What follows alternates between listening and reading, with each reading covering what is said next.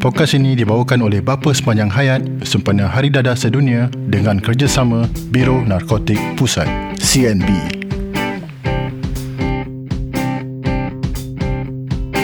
Salam sejahtera semua. Saya Umar dari Bapa Sepanjang Hayat. Amat berbesar hati kami ini hari kerana dapat bekerjasama bersama Pusat Biro Narkotik iaitu dikenali sebagai CNB. Bersama saya adalah Encik Halim. Apa khabar bang? Alhamdulillah. Terima kasih. Uh, Okey bang, saya nak tanya sikit. Biro Narkotik Pusat ataupun CNB, you guys lebih senang dikenali sebagai apa sinonim? Uh, sinonim yang selalu kita dikenali ialah CNB. Uh. Nah, nama penuh CNB ialah Central Narcotics Bureau. Okey, bagi you nak tahu dekat studio ni, I saw this uh, guy Abang Alam ni eh. Very nice, very casual orang dia. Uh, senang untuk kita berbual dan senang untuk, untuk kita uh, leraikan uh, tentang misi dan visi uh, CNB tahun ni eh. InsyaAllah. Okey bang, kita dapat tahu uh, tahun ini uh, Hari Dadah Sedunia. Okey, uh, bila dia punya pelancarannya? Boleh you share sikit ke apa-apa ke? Uh, tarikh pelancarannya ialah pada do, tanggal 26 Jun. 2021. Tapi kita telah menyambut pelancaran ini lebih dari 10 tahun. Lebih daripada 10 tahun? Ya, betul. Oh. Jadi uh, jumlah track record CNB tetap pada bulan 6 juga eh. Memang memang tetap pada 26 Jun setiap-tiap tahun? Ya, betul. Tarikh 26 Jun ini diiktiraf oleh PBB atau United Nation dan disambut di serata dunia. Oh, memang di, dah ditetapkan eh oleh uh, PBB eh. Okey, Abang Alim, memandangkan uh, 26 Jun ini telah disambut lebih daripada 10 tahun, adakah dadah ini masih menjadi masalah dalam masyarakat kita? Masalah dada ini adalah masalah yang masih membelenggu masyarakat sedunia. Singapura juga tidak terkecuali. Uh, mungkin di sini saya boleh berkongsi sedikit tentang uh, statistik penangkapan uh, CMB pada tahun 2020. Ah, silakan bang.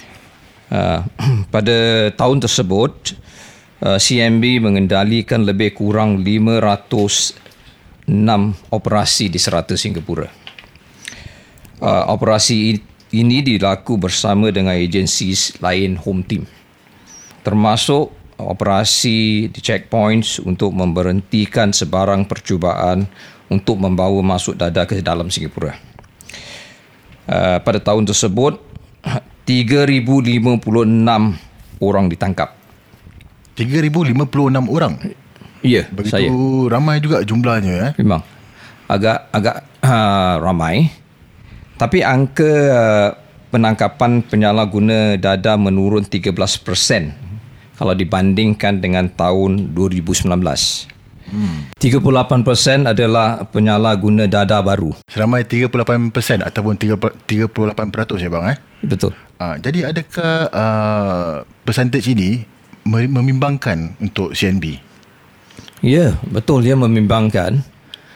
Tapi yang lebih membimbangkan ialah pengkadaran angka penangkapan penyalahguna baru di bawah umur 30 tahun tinggi di paras 62%.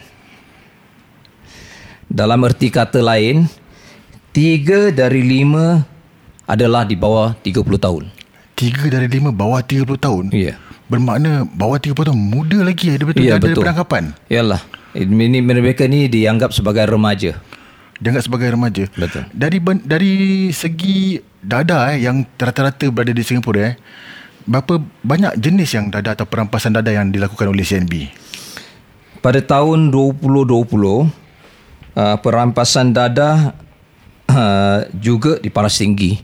Jumlah tangkapan harga tanggapan tu mencecah lebih kurang 12.2 million. 12.2 million juta tu. Juta. Hmm. Banyak tu. Uh, di antara mereka ialah 70 kilogram heroin, 43 kilogram cannabis atau ganja dan uh, 47 kilogram methamphetamine atau lebih dikenal sebagai ice. Ice. Yeah. Uh, ini taklah yang makin popular di kalangan Betul. mereka. Eh? Uh, inilah jenis uh, dada yang selalu atau biasa digunakan di Singapura. Apakah pandangan anda, eh, pandangan Abang Alim, tentang gejala dada di kalangan remaja? Terutama yang bawah 30 tahun. Dia dah merangkumi pada remaja pula. Macam mana pandangan Abang Halim tentang ini? Oh, memang membimbangkan. Kalau saya boleh berkongsi ya tentang kajian uh, National Council Against Drugs atau lebih dikenal sebagai NCADA yang dibuat pada tahun 2019 eh, ia menunjukkan ramai remaja mempunyai pandangan terbuka atau liberal views terutama sekali tentang dadah cannabis. Dadah cannabis je bang. Yang lain tu macam mana tu? Yang lain juga diorang mempunyai uh, sikap terbuka tentang uh, dada-dada yang lain tapi yang lebih terbuka hmm. ialah tentang uh, kegunaan dada cannabis hmm. atau uh, uh, ganja. Di antara banyak-banyak yang dada yang diorang uh, terpengaruh eh. Kenapa ganja tetap menjadi pilihan tu? Mungkin sebab ramai yang mengikut media pop culture luar negara yang glamourkan kegunaan dada uh, cannabis atau ganja sebagai fashion terkini atau trendy. Uh, mereka mengatakan dada itu cool atau hanya untuk riada.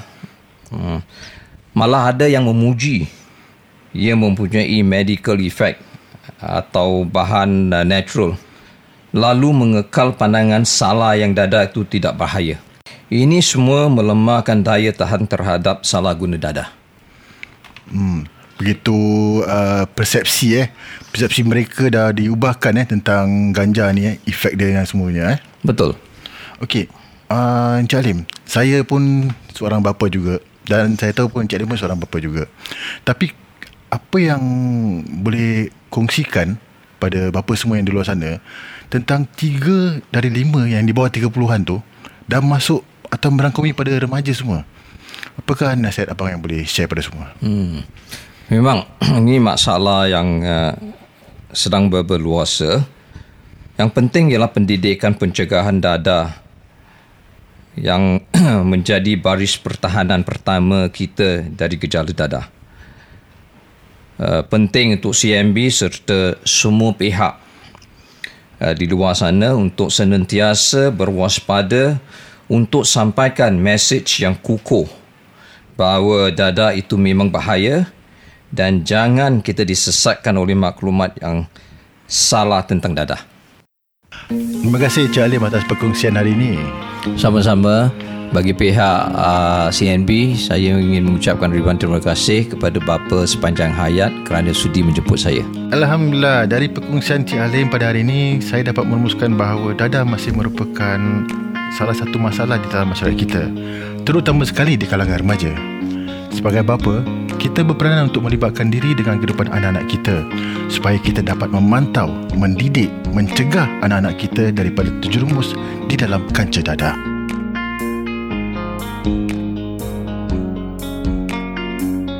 Bersama saya, Encik Ramli Abdullah, bapa kepada tiga orang anak. Dan beliau juga saya mendapati tahu dia adalah dulu seorang bekas penagih uh, silakan Cik Ramli kenalkan diri anda kepada semua Okay, Assalamualaikum uh, terutama sekali saya ingin uh, mengambil kesempatan ini untuk mengucapkan uh, terima kasih kerana sudi menjemput saya pada malam ini uh, saya mulakan dengan nama saya Ramli Abdullah saya berusia 47 tahun uh, saya juga adalah uh, bapa kepada empat orang anak eh. empat orang oh, anak eh? saya empat oh. orang anak bukan tiga empat okay. orang anak dan saya juga uh, dahulu kala adalah seorang bekas penagih dada dan juga uh, salah satu ketua uh, uh, kongsi gelap. Oh, begitu banyak eh you punya pengalaman yang you kongsi dari eh. Ya saya. Bapa pada empat orang anak. Ya saya. Dan juga dulu ada terlibat dengan kongsi gelap juga. Saya. Oh, okey. Uh, kita nak tahu berapa lama you dah terlibat dalam uh, dada ni? Uh, penglibatan saya adalah seawal uh, saya berusia 12 tahun. Seawal umur 12 saya tahun? Saya 12 tahun. Saya mula uh, berjinak-jinak ataupun uh, dikenalkan uh, dengan uh, daripada teman-teman uh, dada ini uh, seawal 12 tahun lah. Bagaimana you boleh terjebak dalam kancah dada ni? Um, mungkin salah satu uh, faktor saya terjebak di dalam uh, penglibatan dada ni adalah kerana uh, saya daripada datang daripada keluarga yang berpecahan eh uh, dan uh, saya di uh, asur ataupun dijaga uh, oleh arwah nenek dan arwah tok saya. Jadi pada usia 12 tahun, semuda 12 tahun tu saya punya pemantauan uh, daripada keluarga tu uh, saya rasa berkurangan. Boleh saya tahu dia, uh, dari mana kehadiran ibu bapa awak sejak awak kecil tu? Okey, uh, ini di, di, disampaikan ataupun diceritakan kepada saya oleh arwah nenek dan arwah tok saya. Uh, dahulu dahulu kala waktu saya uh, bayi dilahirkan uh, ibu bapa saya uh, telah pun berpisah dan saya pula uh, diasur daripada bayi waktu itu uh, uh, daripada banyak keluarga angkat yang menjaga saya. Uh. Hmm.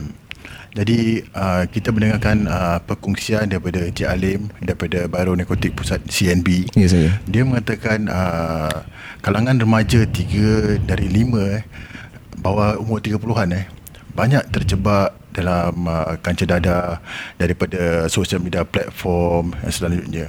Uh, awak awak pun seorang bapa juga eh. Saya. Uh, boleh kongsikan berapa umur anak awak?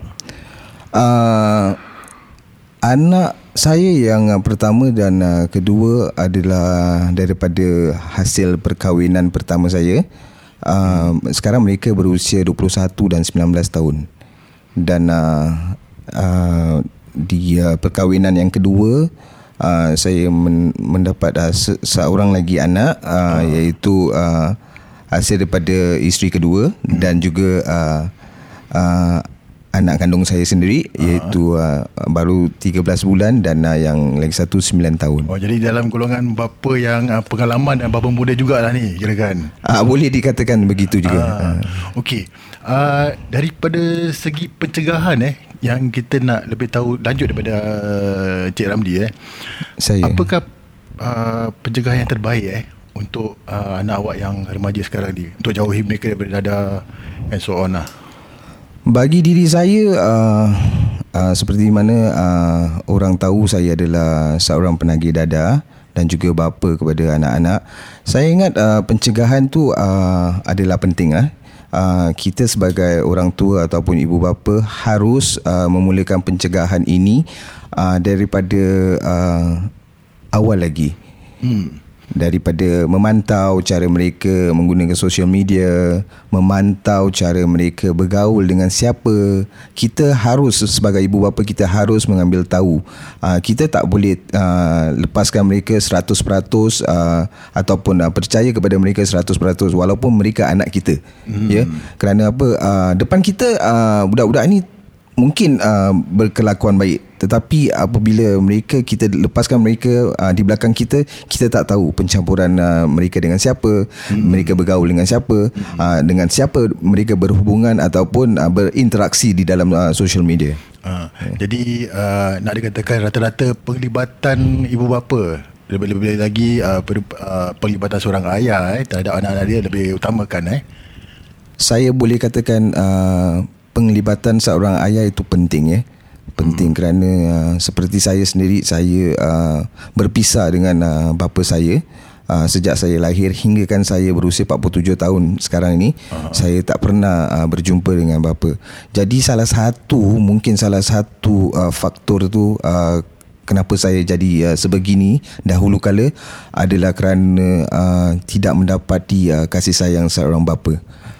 Hmm nak dikatakan uh, subur tumbuhan tumbuhnya pohon kelapa lebatnya buah tak terhitung. Huh. Kalau nak katakan besarnya jasa ibu dan bapa sangat banyaknya kalau tak terhitung eh. Betul. Begitu besarnya pengorbanan seorang uh, bapa, seorang ibu bapa pada orang anaknya. Ya yes, Lebih-lebih lagi sekarang uh, uh, dada sekarang eh senang berluasa di antara remaja dengan kalangan muda eh. Saya setuju. Uh, saya dapati juga awak juga uh, pakai motivasi dalam uh, kumpulan mana bang? Saya adalah uh, seorang pengasas uh, bagi kumpulan uh, sokongan uh, bekas penagih ataupun pesalah. Uh, lebih dikenali uh, dengan nama pendek RSG. RSG stands for RSG. RSG. RSG stands for Reforming Support Group. Ah, uh, di dalam uh, Uh, RSG ditubuhkan oleh saya sendiri pada tahun 2015 uh, dan uh, hingga ke sekarang saya uh, mempunyai 15 anggota uh, terdiri daripada uh, kalangan bekas-bekas penagih Bekas-bekas penagih juga bekas-bekas dalam, eh? penagih yang okay. telah berubah uh-huh. yang telah berubah dan uh, ada yang uh, telah berumah tangga hmm. dan uh, Uh, dan di, dikurniakan uh, cahaya mata juga mempunyai anak-anak uh. juga jadi uh, kebanyakan uh, mereka juga mereka adalah seorang bapa juga dan ibu-ibu Hmm. Jadi dari ruangan itu orang pun uh, kongsi tentang pengalaman orang, tentang mendidik orang. Jadi uh, di platform mana yang uh, RSG keluarkan atau mewawarkan pada masyarakat? Uh, RSG memberi hikmat uh, seperti memberi bantuan kepada remaja berisiko tinggi dan juga uh, people in recovery. Uh, kita ada membuat program di dalam penjara uh, di uh, rumah tumpangan halfway house dan juga uh, tempat remaja berisiko tinggi uh, menjalani uh, program-program seperti CRC. I see.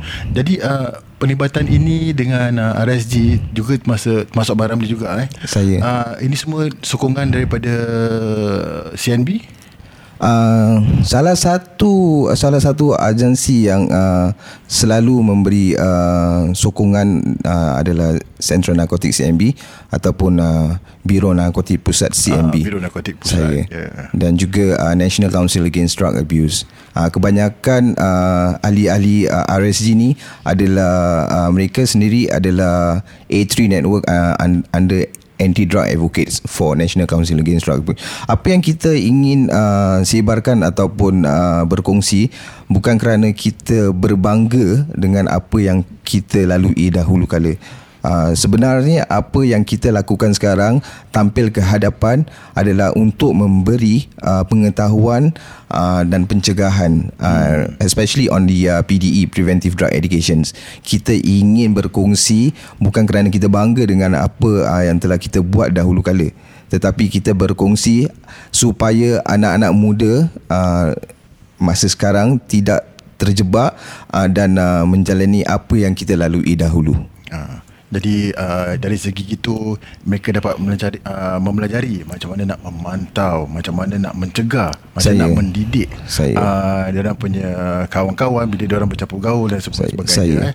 Kerana pada saya uh, ibu bapa memainkan peranan yang uh, paling penting uh, di dalam uh, rumah ya. Hmm. Uh, apabila uh, anak-anak mereka berada di dalam bilik seorang diri dan uh, tutup pintu mendengar lagu uh, sekuat-kuatnya tidak. Uh, ini, ini semua macam uh, salah satu simptom eh? ya ini semua ibu bapa harus harus uh, memantau ya kerana ada kalanya saya ada pernah bikin uh, sebuah perkongsian apabila saya bertanya kepada uh, seorang kakak ini dan seorang abang uh, apabila kakak atau abang mendengar uh, lagu di dalam bilik begitu kuat apakah pandangan ataupun uh, ingatan uh, mereka oh mereka hmm. menjawab pada saya uh, oh anak mereka belajar hmm. jadi uh, tidak salah jika kita mengambil uh, satu langkah lebih untuk memantau mereka apabila mereka membuka uh, uh, lagu atau muzik sekuat-sekuat tidak hmm. uh, cuba lihat apa Oh, cuba lihat. Cuba lihat apa yang hmm. anak-anak mereka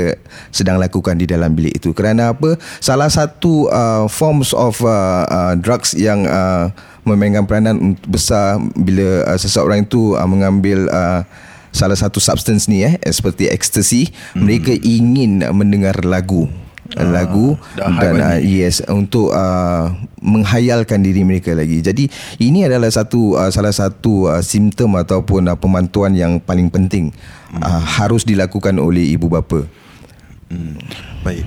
Uh, bagi uh, Hari Dadah Sedunia eh saya uh, yang akan uh, adakan pada 26 Jun ini apakah uh, akhir kata daripada you ataupun kata-kata uh, untuk semua pada saya sebagai uh, sebagai uh, seorang bekas penagih eh uh, apa yang saya boleh katakan uh, dada ini adalah uh, bahaya. Uh, dada tidak mengenali sesiapa. Uh, even uh, if you're a teacher if you're a lawyer uh, dada can come to you anything at any time you see? And you can get involved in any time with uh, this substance. So uh, pesanan saya sebagai seorang bekas penagih uh, saya betul-betul mengharapkan eh uh, ibu bapa memainkan peranan uh, uh, besar uh, terhadap anak-anak mereka. Dan uh, kepada uh, remaja-remaja uh, yang di luar sana andai kata andai kata mereka ingin mencuba saya syorkan lupakan saja niat hmm. anda ingin mencuba. Kerana once you taken there's twice to be done. That means uh, once satu kali awak dah ambil awak akan terjebak untuk kedua dan ketiga kali. There's no such thing as uh, saya nak cuba. Hmm. uh, jadi uh, pesanan saya bagi uh, sesiapa di luar sana, andai kata anda ada masalah, uh, janganlah sekali uh, terfikir ataupun uh, uh, ingin mengambil dada uh, untuk menyelesaikan masalah. Kerana meng- dengan mengambil dada tidak akan menyelesaikan masalah anda, uh, padahal akan menambahkan lagi masalah dalam diri anda. Terima kasih Encik Ramli atas, atas perkongsian Sama-sama. Okay, terima kasih pada Encik Ramli dan juga Encik Halim daripada CNB kerana sudi berkongsikan maklumat untuk hari ini amat bermanfaat untuk kita semua.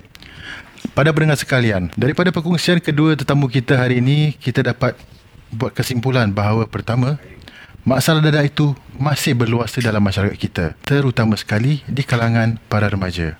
Kedua, kehadiran bapa adalah sangat penting untuk memantau, mendidik dan mencegah anak-anak kita daripada dadah. Oleh itu, kami dari Bapa Sepanjang Hayat ingin mengingatkan bapa-bapa di luar sana supaya menghadirkan diri dalam kehidupan anak-anak sebagai satu usaha untuk memerangi dadah. Saya mengakhiri podcast ini dengan sebuah pantun. Kelapa belajar di lereng gunung.